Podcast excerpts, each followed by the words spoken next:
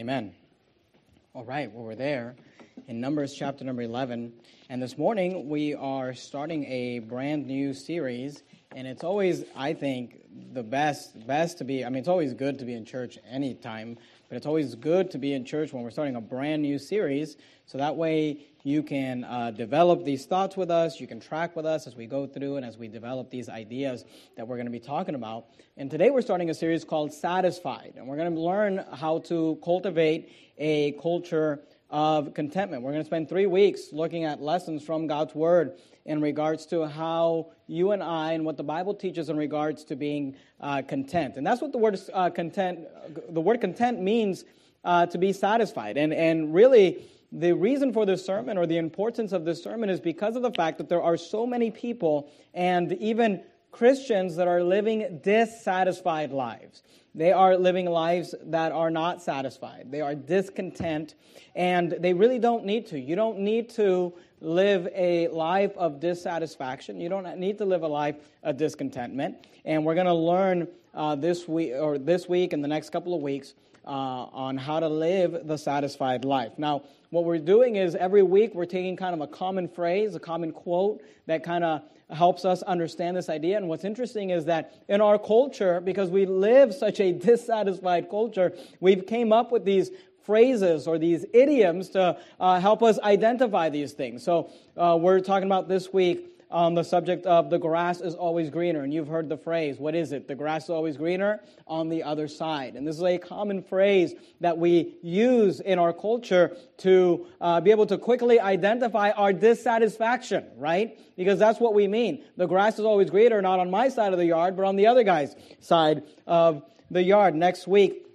we're going to talk about the green eyed monster. And we're going to learn about envy and how envy will destroy your life. And then on the third week, we're talking about keeping up with the Joneses. And we're not talking about the Joneses in Boise, Idaho that we sent out uh, to start a church. We're, we're talking about this phrase where we feel like we have to keep up with the neighbors, right? The neighbors have a new car, so we need a new car. The neighbors have a new uh, toy, so we need a new toy. And we're going to talk about those things. Now, what I'd like to do this morning is to develop this idea of the grass is always greener. And I want to begin by talking about this the reasons for the grass is always greener mentality. Why is it that we always feel like the grass is always greener on the other side? Now, there are three reasons why I believe we have this mentality, and they are all found in the passage and in the story that we read uh, this morning. Are you there in Numbers chapter 11? I want you to look down at verse number 1. Of course, in Numbers 11, we have the children of Israel. They are in the wilderness. Moses has led them out of bondage, out of slavery, but they are wandering in the wilderness. And I want you to notice what the Bible says in verse 1. The Bible says this, and when the people, I want you to notice this word, and if you don't mind writing in your Bible or underlining in your Bible, I would underline this word, complained. When the people complained, it displeased the Lord, and the Lord heard it, and his anger was kindled. And the fire of the Lord burnt among them and consumed them that were in the uttermost parts of the camp. And the people here are complaining about the fact, uh, about their situation. They are complaining about the lack of food or the amount, the, the type of food that they are receiving. And we learn here, and here's what we learn about the grass is always greener mentality, is that the reason for the grass is always greener mentality, and the reason that you and I often feel like the grass is always greener on the other side, is because of the fact that there is always something to complain about. Isn't that true? There is always something that we can uh, be upset about, that we can complain about. Even the children of Israel, you would think that the children of Israel who have came out of slavery, they've came out of bondage, you think there would be nothing but contentment. You think there'd be nothing but satisfaction. You think there'd be nothing but happiness to walk in the wilderness and say, yes, maybe we're eating the same thing every day, but at least we're not getting beat. Maybe we're eating the same thing every day, but at least we're not being forced to serve. We're not being, uh, our children are not being murdered. We're not being put through these uh, hard rigor and situations. But here's what we learn from the story, and, and here's what I want you to understand. There is always, there is always a reason. There is always something, no matter how, how good things are, how bad things are, no matter what you've gone through, no matter what victories or conquests you've had, there is always something in your life to complain about. And here's what I want you to understand. If you are complaining about something in your life, realize that no matter what happens, there will always be something to complain about. In fact, the reason that there is a grass is always greener mentality is because of the fact that you don't have to look very hard to find something in your life to complain about. And this is a common theme with the children of Israel. You're there in Numbers 11. Go to Numbers chapter 14. Let me just show you this uh, throughout the Bible. Numbers chapter 14. In Numbers 11, we use the word complain, or the Bible uses the word complain. Throughout the rest of the, uh, uh, the book, the, the word that's used is to murmur or murmurings. The word murmur is a mumbled or private expression of discontentment or dissatisfaction. When someone is murmuring, they are they, they, they are mumbling to themselves. They are expressing their dissatisfaction. They are dis- expressing their discontentment. Look, look at Numbers 14, verse 26. And the Lord spake unto Moses and unto Aaron, saying, How long shall I bear with this evil congregation? Notice what he says, which murmur against me. I have heard the murmurings of the children of Israel, which they murmur against me. Go to verse 36, same chapter. Numbers chapter 14 and verse 36, the Bible says this, And the men which Moses sent to search the land, who returned and made all the congregation, notice, to murmur against him by bringing up a slander upon the land. So here, they were supposed to go into the promised land, but the guys come back and what do they do? Instead of rejoicing, right, about the promised land, the land that God has promised them, a land flowing with milk and honey, what they do? They came back and they complained about the land. You say, well, why would they complain about the land that God had given them? Because there's always something to complain about. There's always something you can complain about. And they went to this land. They came back with the fruit. It was a land flowing with milk and honey, but there was giants in the land. But it was going to be difficult. But there was problems. And here's all I'm telling you. Even when you're living in the will of God, even when you are walking in the land that God has promised you, if you look, there will always be something to murmur about, to complain about. And the reason for the grass is always greener mentality in our lives is because of the fact that there is always something to complain about. Go to Numbers 16, look at verse 11. Notice what the Bible says. Numbers chapter 16, just flip a couple of uh, pages over. Numbers 16, verse 11. The Bible says this, For which cause both thou and all thy company are gathered together against the Lord. And what is Aaron? Now they're murmuring about their leadership. Notice that ye murmur against him. Number 17, look at verse 5.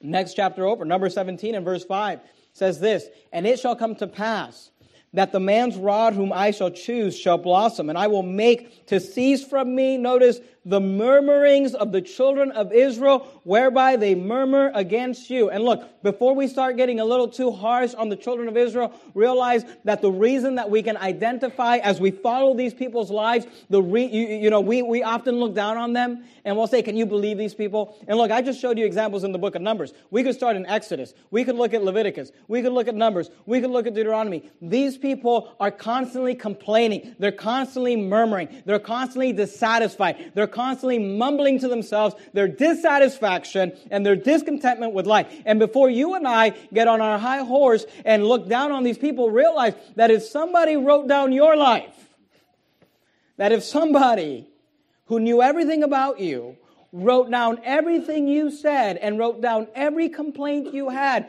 your story would read much like their story, and my story would read much like their story. Because the truth is this if you look, you don't even have to look hard. If you just look, there is always something in your life to complain about. And the reason that we have this grass is always greener mentality is because of the fact that there's always something to complain about. But not only that, and, and, and, and here's what I want you to understand. Go back to Numbers chapter 11. It is human nature.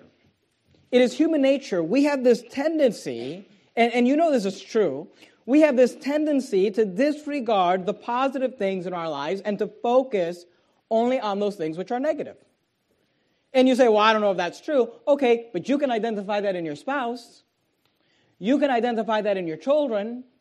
You, it's funny how we can identify it in other people's lives, and people are complaining and saying, "Man, you you got some things to be thankful for." It's not it's not always it's not that bad, you know. It's not that big of a deal. But realize this: that it is human nature for us to disregard the positive things and to focus all of our attention on the negative things. You say, why is there a grass always greener mentality? Because there's always something to complain about. But there's more, it's more than just that. There is a grass always greener mentality, not only because there's always something, if you look hard enough, and you don't even have to look that hard, there is always something, even when you're living in the will of God and when you're following God's will for your life, there is always something to complain about. But it's more than that. Not only is there always something to complain about, but there is a grass is always greener mentality because there is also always something to compare with. Isn't that true? Are you there in Numbers 11? Look at verse 2. In verse 1, we read that they complained. In verse 2, the Bible says this, and the people cried unto Moses. And when Moses prayed unto the Lord, the fire was quenched. And he called the name of the place Taberah because the fire of the Lord burnt among them. And the mixture, and the mixed multitude that was among them fell a lusting. And the children of Israel also wept again and said, Who shall give us flesh to eat? Notice verse 5. Notice what they said. Remember, these were slaves that just got taken. They just got their freedom. They just got brought out of bondage. And notice what they said in verse 5 we remember the fish which we did eat in Egypt freely, the cucumbers and the melons and the leeks and the onions and the garlic. And look, and you say, really? I mean, you look at these people and they're, they're saying, man, we remember back, because they're eating the manna and they're complaining about the manna. They're saying, we remember back in Egypt how we used to be able to freely eat cucumbers and melons and leeks. Really, you can bring up leeks? You know, leeks and onions and garlic, and, and you want to kind of grab them and shake them and say, Do you remember the beatings? Do you remember your children being thrown into the river and fed to the crocodiles? Do you remember? And here's all you need to understand. There is a grass always greener mentality in my life and in your life because of the fact that there is always something to complain about and there is always something to compare with, even if it's leeks. And it's interesting how we have the tendency to focus in on the negative in our lives and focus in on the positive on the other side of the yard. Because these people were looking over on the other side into Egypt and saying, cucumbers, leeks, melons, and garlic. That's what we remember. Go to Exodus chapter number one. You're there in Numbers. Just go back a few pages or a few books. You're going to go past Leviticus into Exodus. Here's the truth they weren't happy in Exodus. The truth is this they were complaining in, Ex- in, in Exodus and in, in Egypt. Exodus chapter 1 and verse 11 says this Therefore they did set over them taskmasters. I just want you to notice where these people came from. Exodus chapter 1, verse 11. You were in Numbers. You're just going to go past Leviticus to Exodus. Therefore they did set over them taskmasters to afflict them with their burdens. And they built to Pharaoh treasured cities, Pithom and Ramesses. Verse 12, but the more they afflicted them, the more they multiplied and grew. And they were, notice these words, grieved because of the children of Israel. And the Egyptians made the children of Israel to serve with rigor. The word rigor means severe or harsh and they made their lives bitter with hard bondage and mortar and in brick and in all manner of service in the field. All their service wherein they made them serve was with rigor. Again, uh, harshness, severity. Look, look at chapter 5, verse 14. Exodus chapter 5, verse 14. Exodus 5:14 says this, and the officers of the children of Israel, which Pharaoh's taskmasters had set over them, were beaten and demanded, Wherefore have ye not fulfilled your task in making bricks both yesterday and today as heretofore? And I just want to show you, in Egypt they were beaten. In Egypt they were afflicted. In Egypt they were in hard bondage. In Egypt they were, uh, they were grieved. They lived in rigor. They lived in bitterness. They lived in hard bondage. But when they left Egypt and they got on the other side of the yard, they forgot all that.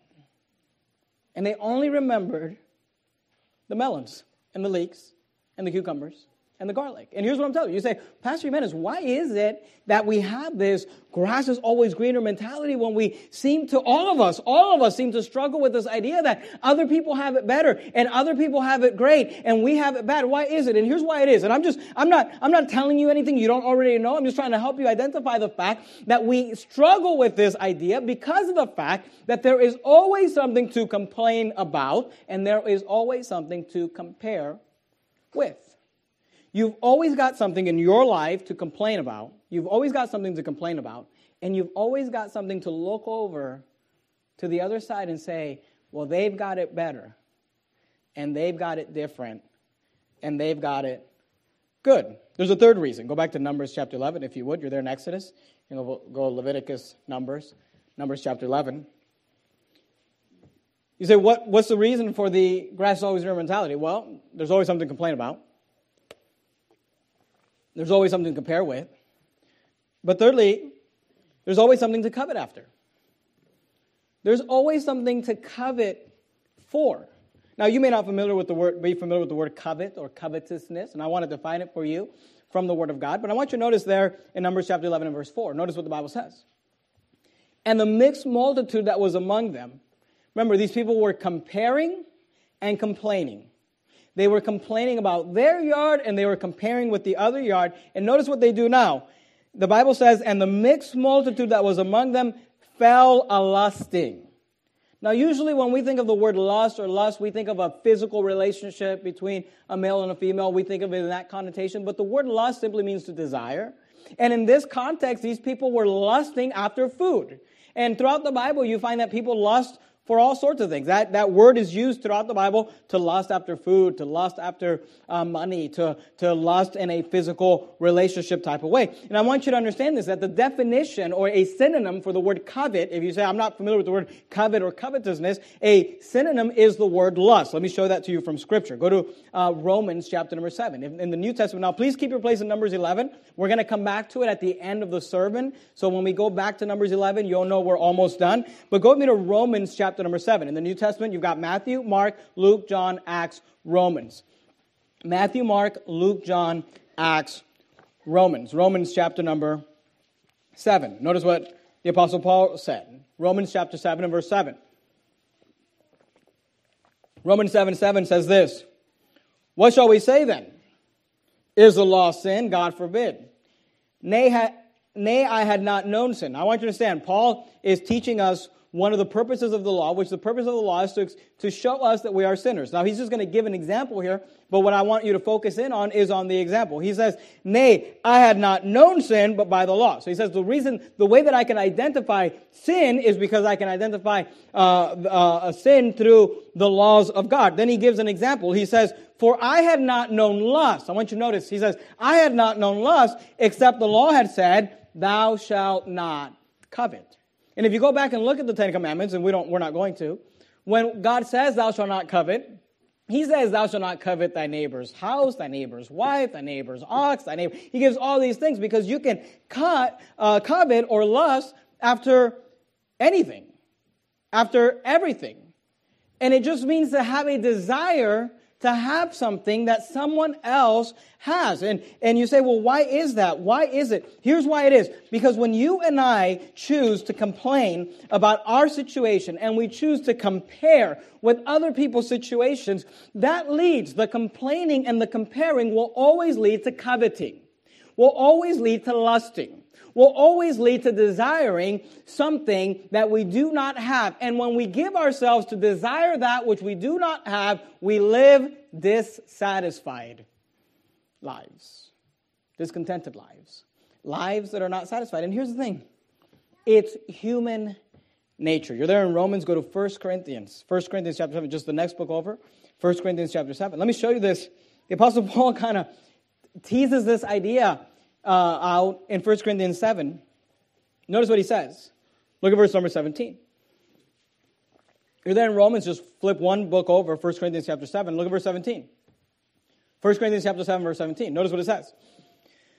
But as God hath distributed to every man, and that really is the key, and we're going to come back to that idea in, uh, uh, towards the end of the sermon, and I just want you to remember that, that it is God who hath distributed to every man, as the Lord hath called, Notice what he says.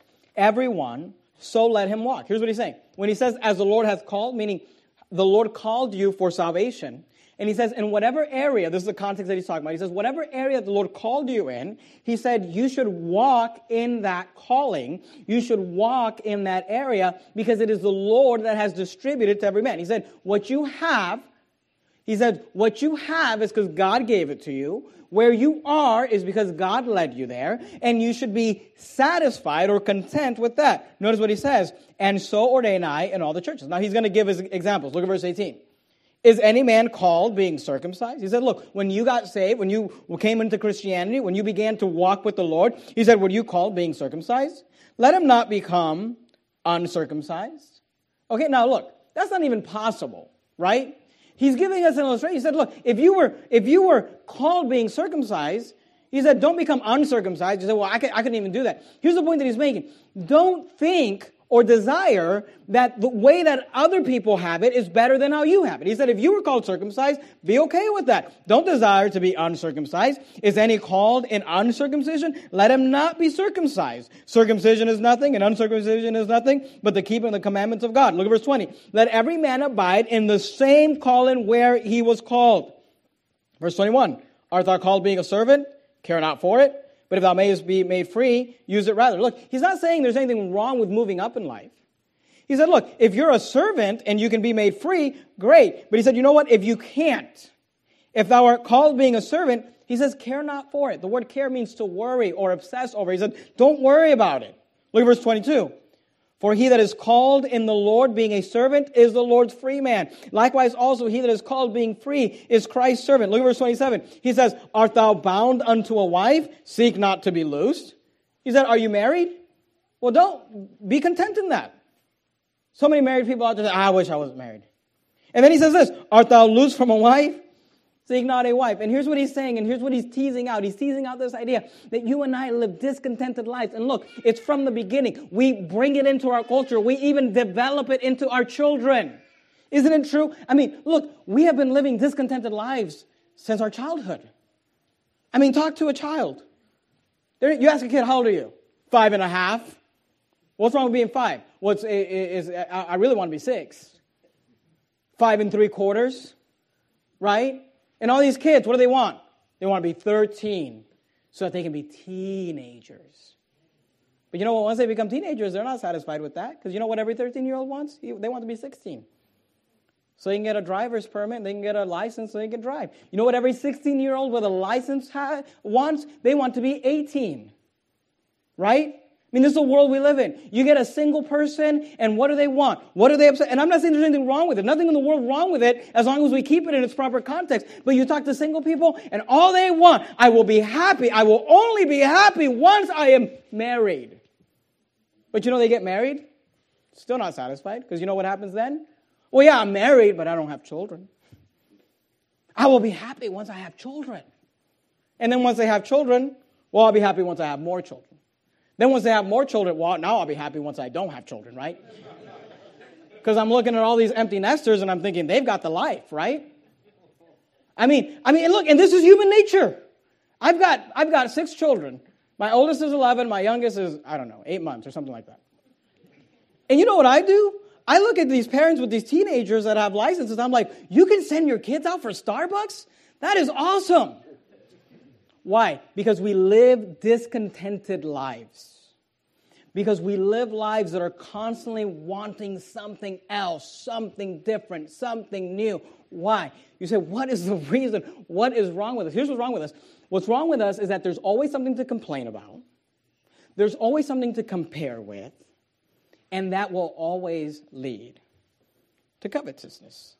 It'll lead us to live unsatisfied lives. You say, Pastor Jimenez, this sermon has done nothing but depress me at this point. All you've told us is what's wrong with us. I know. Here's what I'd like to do I'd like to help you with what's wrong with you and me and everyone else. Now, the problem is complaining. The problem is comparing. The problem is covetousness. We're going to spend the next three weeks dealing with these subjects. Next week, we're going to talk about covetousness, and we're going to talk about envy, the green eyed monster that takes over your life and will destroy your life if it goes unchecked. In the third week, we're going to talk about comparing, this idea of keeping up with the Joneses, and why it is that we have to try to keep up with people and try to impress people that we don't know or we don't like. Why is it that the thousand people on Facebook have to be impressed with my life who I don't even know or really care about? But today, what I'd like to do, today, what I'd like to do is spend the rest of our time giving you a solution for this idea of complaining. Because this is where it begins. There's always something to complain about, there's always something to compare with, and there's always something to covet after. Now, uh, you're there in uh, 1 Corinthians. Go to the book of Philippians. You're going to go past 2 Corinthians, Galatians, Ephesians, Philippians. And I want, what I want to do this morning, and we won't take long, I want to give you three very specific and practical steps to help you with this idea of complaining. Because here's what I know we all complain. We like to complain. We enjoy complaining. It's a pastime to, for us to complain. So, how do we deal with this idea of complaining? I want to give you three very practical steps. And if you've not taken any notes or written anything down up to this point, that's fine, because everything I told you, you already knew. But what I'd like you to do is to write these next three statements down. I want to give you three practical statements for how to deal with complaining. Are, are you there in Philippians chapter 2? Now, 1st, 2nd Corinthians, Galatians, Ephesians, Philippians. Philippians chapter 2, I'd like you to look down at verse number 14. Remember our word murmur? It means a mumbled or private expression of discontentment or dissatisfaction. Philippians 2:14 says this, "Do all things without murmuring and disputing." You say, Pastor Jimenez, what is the first step towards the solution of complaining? Well, number one, if you want to write this down, okay, this is deep, you need it. Quit complaining. Just stop it. Quit your complaining to others. You have to make the decision that I will not be a complainer. I will not complain about my situation. I will not complain about what I'm going through. I will not complain about the grass on my side of the yard. You say, why? Why does it matter? Here's why it matters because once you go down the road of becoming a complainer, there is no stop. Because there's always something to complain about. So you say, well, what do I do? Number one, quit your complaining to others. Quit your complaining to others. Do all things without murmuring and disputing. This is a command from God. God is telling you, look, I want you to do everything you do. I want you to do it without murmuring, without discontentment, without dissatisfaction, without complaining. So quit your complaining to others. Quit your complaining to others. Now, I'd like you to keep your place there in Philippians, okay? We're going to come back towards that part of the Bible, but go with me to the book of 1 Samuel, 1 Samuel chapter 1. If you can find in the Old Testament, you've got those 1 and 2 books. They're all clustered together 1st, 2nd Samuel, 1st, 2nd Kings, 1st, 2nd Chronicles. Go to 1 Samuel chapter 1. How do we solve this problem of complaining? Because that's where it starts. That's why we're discontented. That's why we're dissatisfied, because we complain. Well, number one, just quit your complaining. Quit your complaining to others. Just stop yourself from complaining. But number two, I'd like you to notice this story here, 1 Samuel chapter 1 and verse 12. And look, here's the thing about complaining is that there are some very weak, kind of you roll your eyes like, really? Complaints like when God just brought you out of bondage and you're complaining about not having leeks and garlic and melons, right? But there are some legitimate complaints. And here's what I mean by that there are some legitimate things in your life that you might be going through that are hard, that are difficult, that are hurtful. And I'm not minimizing those for you. Those are real. You say, well, what do I do with those? Well, let me give you an example. We're going to jump into the story of a young, of a, of a young lady. Her name is Hannah. You might be familiar with her. She ended up being the mother of one of the greatest prophets the nation of Israel ever knew, uh, a man by the name of Samuel. We're in the books of 1st and 2nd Samuel, 1st Samuel chapter 1. Hannah was barren. Hannah could not have children. She lived in a culture where it was accepted, uh, where polygamy was accepted. So not only was she married without children, but she had a, another wife another woman that was also the wife to her husband that was having children.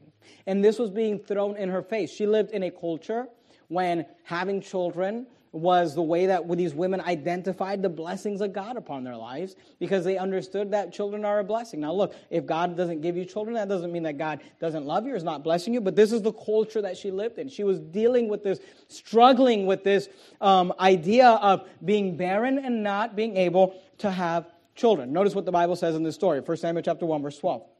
And it came to pass, as she, that's Hannah, continued, I want you to notice this word, praying.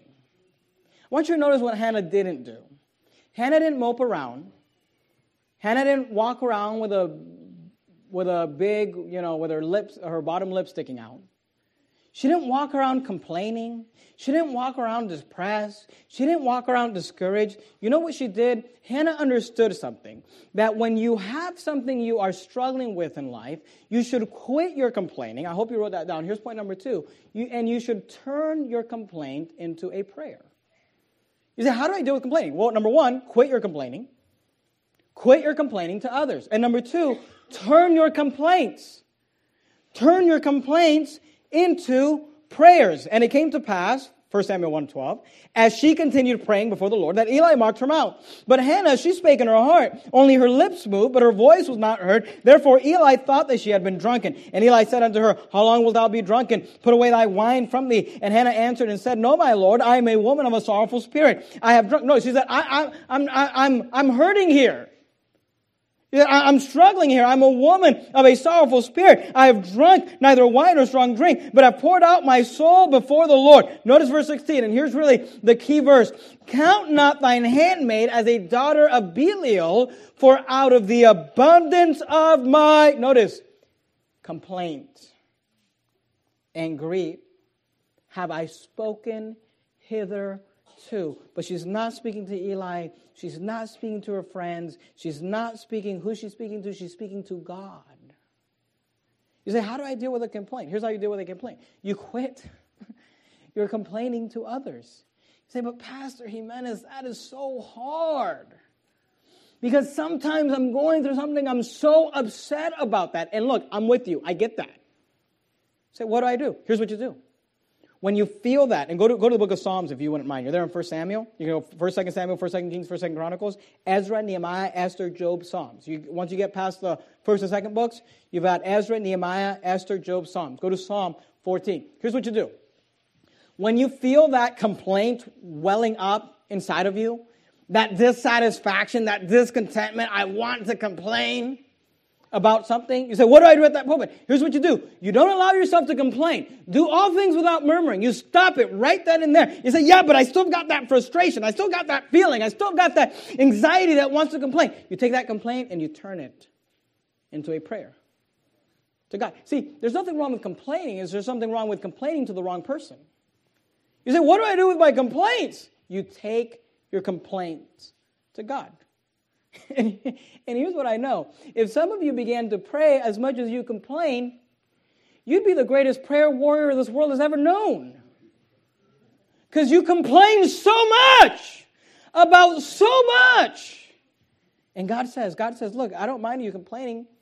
Hannah, nothing wrong with complaining. But she said, out of the abundance of my complaint and grief have I spoken hitherto. She turned her complaint into a prayer. You're there in Psalm 142, look at verse 1. Notice this is what David did as well. Psalm 142, verse 1. Maskil of David, a prayer when he was in the cave. This is the heading to the psalm.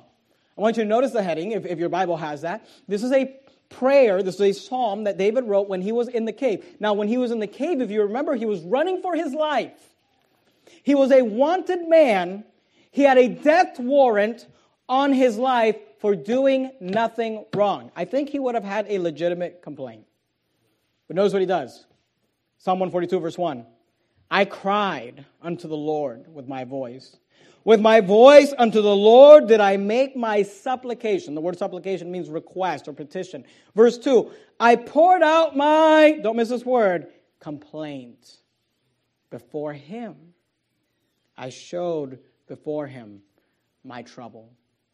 You say, Pastor Jimenez, how do I deal with this idea of complaining? Well, number one, you quit your complaints. You quit your complaints. You quit complaining to others. But number two, you turn your complaints into prayers. Every time you feel that need to want to complain about something, you just stop for a moment. You say, I'm not going to allow myself to complain, but I'm going to take a moment and turn this complaint into a prayer. I'm going to take this complaint to God. I'm going to say, God, you know this situation is bothering me. You know this situation is hurting me. You know this situation, I'm just dissatisfied with it. And Lord, I'm asking you to do something about it. I'm asking you to help me with it. I'm asking you to intervene on my behalf. You quit your complaining. You quit your complaining. You quit your complaining to others. You turn your complaints. You turn your complaints into prayer. Thirdly, if you can go back to Philippians chapter 4, I think I asked you to keep your place there, Philippians chapter 4. So, how do we deal with this attitude of complaining? You quit, you turn, you quit your complaining to others, you turn your complaints into prayers, and then thirdly, if you're writing down notes, I'd like you to write the statement down. In your complaint, you find something to be thankful for. Because here's the truth it's not always as bad as we make it out to be. Philippians chapter 4, verse 6, notice what the Bible says Be careful for nothing. Be careful for nothing. I want you to notice these words. You might not ever seen them or made sense to you in the past, but I want you to see it. But in everything, and don't miss this, by prayer and supplication, with thanksgiving. Notice how the Bible is all connected. Let your requests be made known unto God. He says, Look, in everything, by prayer and supplication, with thanksgiving, let your requests be made known unto God. Go to 1 Thessalonians chapter 5. You're there in Philippians, you're going to go past Colossians into the book of 1 Thessalonians. 1 Thessalonians chapter 5, look at verse 17. I want you to notice that in Philippians 4 6, it said, in everything. Someone said this, I don't have to be thankful for everything, but I can be thankful in everything. He says, in everything. In everything. 1 Thessalonians 5.17 says this, pray without ceasing. Notice how these, these thoughts are inter, intertwined, they're connected. Pray without ceasing. That's what you do when you have a complaint. So that's what some of you, if you turned your prayers into complaints, you'd be praying without ceasing. Or you turn your complaints into prayers, excuse me, you'd be praying without ceasing. Verse 18, in everything, give thanks. For this is the will of God in Christ Jesus concerning you. See, the Bible says, and God actually commands you to, in everything, give thanks. He says, in everything by prayer and supplication with thanksgiving. And you say, well, yeah, but you don't understand. And here's what you don't understand is that in everything, there is something to be thankful for. You don't have to be thankful for everything, but you can be thankful in everything. And if you spent as much time looking for something to be thankful for in your life as you do looking for something to complain about, you would find that you have much to be thankful for. Matthew Henry lived in the 16 and 1700s. He's best known for a six volume biblical commentary that he wrote, and I am not endorsing the commentary this morning. But there is a well known story about this man that I think is a helpful illustration for us today. After he had been mugged one day on the streets of England in the 1700s, he went home and he wrote this in his journal. He wrote, I am thankful that I have never been robbed before. I am thankful, although he took my wallet, he did not take my life. I am thankful, although he took all I had, it was not much. And I am thankful that it was I who was robbed and not I who did the robbing. And here's the truth you can find something to be thankful for in every situation.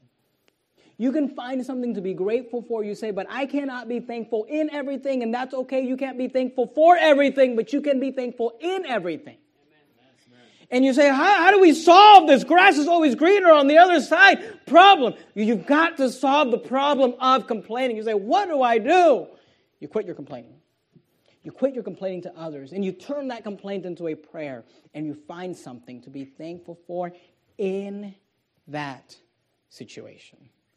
Go to Psalm 23. If you open your Bible just right in the center, you'll more than likely find the book of Psalms, Psalm 23. You know it, one of the most famous passages in Scripture, Psalm 23. Psalm 23, look down at verse number 1. Psalm 23 and verse 1. We're talking about this grass always greener mentality, right? Because here's what you and I think. Because you and I like to complain and compare and to covet, we think the grass is always greener on the other side. But you know what's interesting is that the Bible tells us something different. The Bible tells something different. One of the most famous passages the Bible has, Psalm 23, look verse 1. The Lord is my shepherd. On Wednesday night, we learned about the good shepherd. It's the Lord Jesus Christ, it's Jehovah God. Notice what David, the psalmist, wrote. He put, he wrote, The Lord is my shepherd. Don't miss these words. I shall not want. That word want? means I'm not in need of anything. I don't desire anything. I'm not dissatisfied. I am satisfied. He said, The Lord is my shepherd, I shall not want. You say, Why, David? Why? How do you live a satisfied life?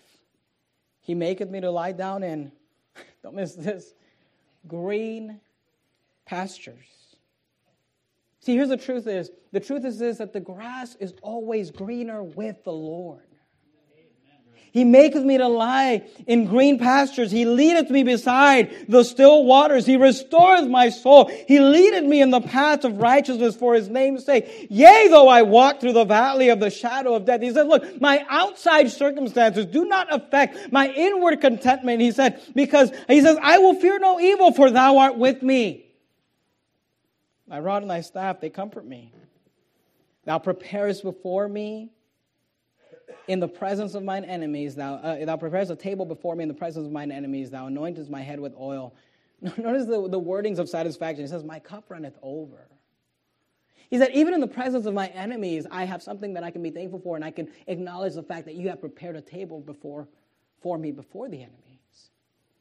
He said, my, my, my cup runneth over. Surely goodness and mercy shall follow me all the days of my life, and I will dwell in the house of the Lord forever. And here's what I want you to understand, and here's, and here's where I want to land this idea, and we're going to pick it back up next week. But I want you to understand, we're going to look at a couple more passages. I want you to see this. But here's what I want you to get. The Lord is my shepherd, I shall not want. For uh, the Bible says, He maketh me to lie down in green pastures. And here's what I want you to understand. You and I can be content, and we can learn to not complain when we understand this that where I am, the Lord led me. And what I have, the Lord gave me. And I have to believe, I have to believe that God knows the best for me. Go to Numbers chapter 11. Numbers chapter number 11. I'm going to have you go to Numbers 11. I'm going to have you go to Hebrews chapter 13. If you want to find those references, well, we're going to finish up right here. Numbers chapter 11, where we started, in Hebrews chapter 13. If you kept your place in 1 Thessalonians, you're going to go past 1st, 2nd Thessalonians, past 1st, 2nd Timothy, Titus, Philemon, Hebrews. While you go there, let me tell you a story. Corrie and Betsy ten Boom were courageous, compassionate Dutch Christians who helped harbor Jews from the Nazis in Holland during World War II.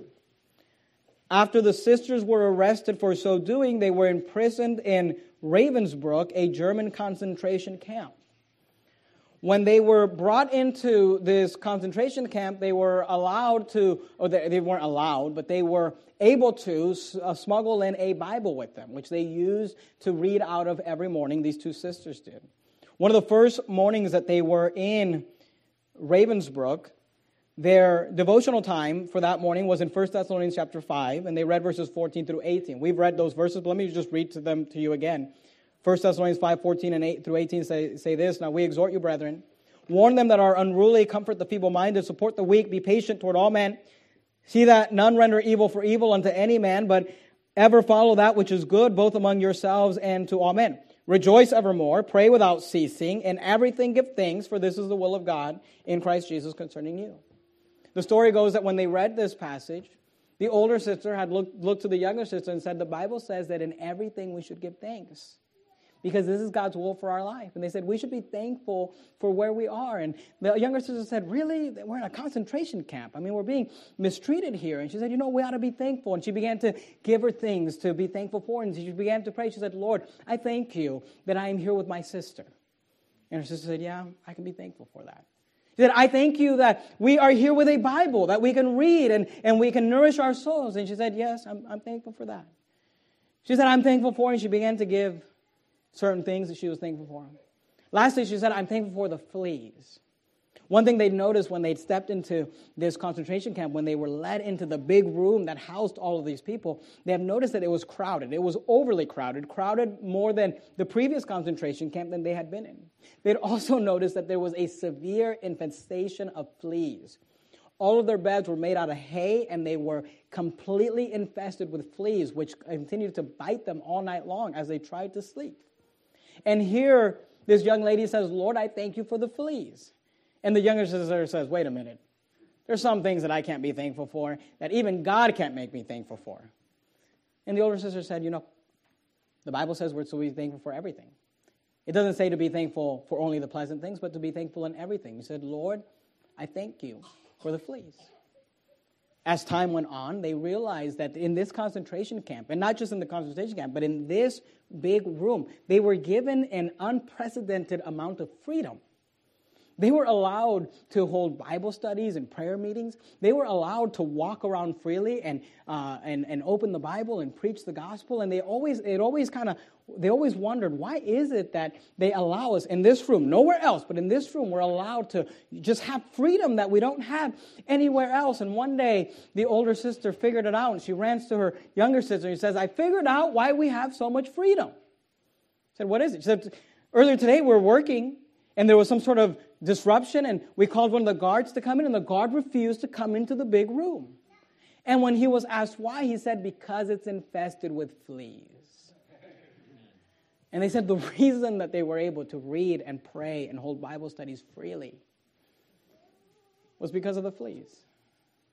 And here's all I'm telling you that in everything we should give thanks because there may be a blessing connected to that one thing that you say, not even God can make me thankful for. That. And here's the point I can be content when I understand that where I am, God led me, and what I have, God gave me. And I have to believe, I have to believe that God knows better than me. Go to Hebrews. Hebrews chapter number 11. Hebrews chapter number 11. I'm, I had to go to Numbers, but I'll just read that for you. The Bible says this And when the people complained that it displeased the Lord, Say, why, why did the complaint displease the Lord? Here's why it displeased the Lord because God brought them there, because God let them there, because God gave them all those things, because everything you have in your life is something that God gave you. The Bible says that every good gift is from above, it cometh down from the Father of light. And here's all I'm telling you if you're struggling, if you're struggling with this idea of contentment, and I'm just complaining, and I'm just dissatisfied, and I just don't understand, you say, Pastor, what should I do? Here's what you do quit your complaining to others, turn your complaints into prayer and find something to be grateful for. Because I can be happy, I can be satisfied when I am satisfied in God. Hebrews 13, 5 says this let your conversation, the word conversation means your lifestyle. Hebrews 13, 5, let your conversation be without covetousness without lusting, desiring, dissatisfaction, comparing, complaining, coveting. He says, let your conversation be without covetousness and be content with such things as ye have. That's clear. This verse, I've said this before, this verse for a long time perplexed me because I did not understand the connection between the first part of the verse and the second part of the verse. Because the first part of the verse tells you to live your life without covetousness and to be content with such things as you have. And you think that God is going to tell you how to do that. How is it that I can be content with such things as you have? But then he just says this, for, meaning because, so he's saying, look, be content with such things as you have because he hath said, I will never leave thee nor forsake thee. And I would think, well, that's kind of uh, anticlimactic. I'm going to be content with such things as I have.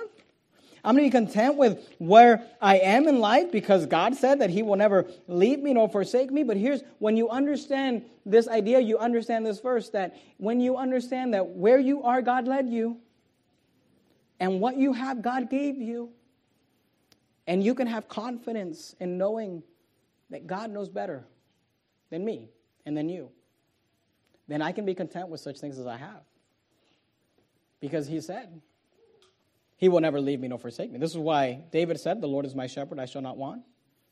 He maketh me to lie down in green pastures. He leadeth me beside the still waters. He restoreth my soul. He leadeth me in paths of righteousness for his name's sake. Yea, though I walk through the valley of the shadow of death, I will fear no evil, for thou art with me. Look, we all complain. I get it. I complain.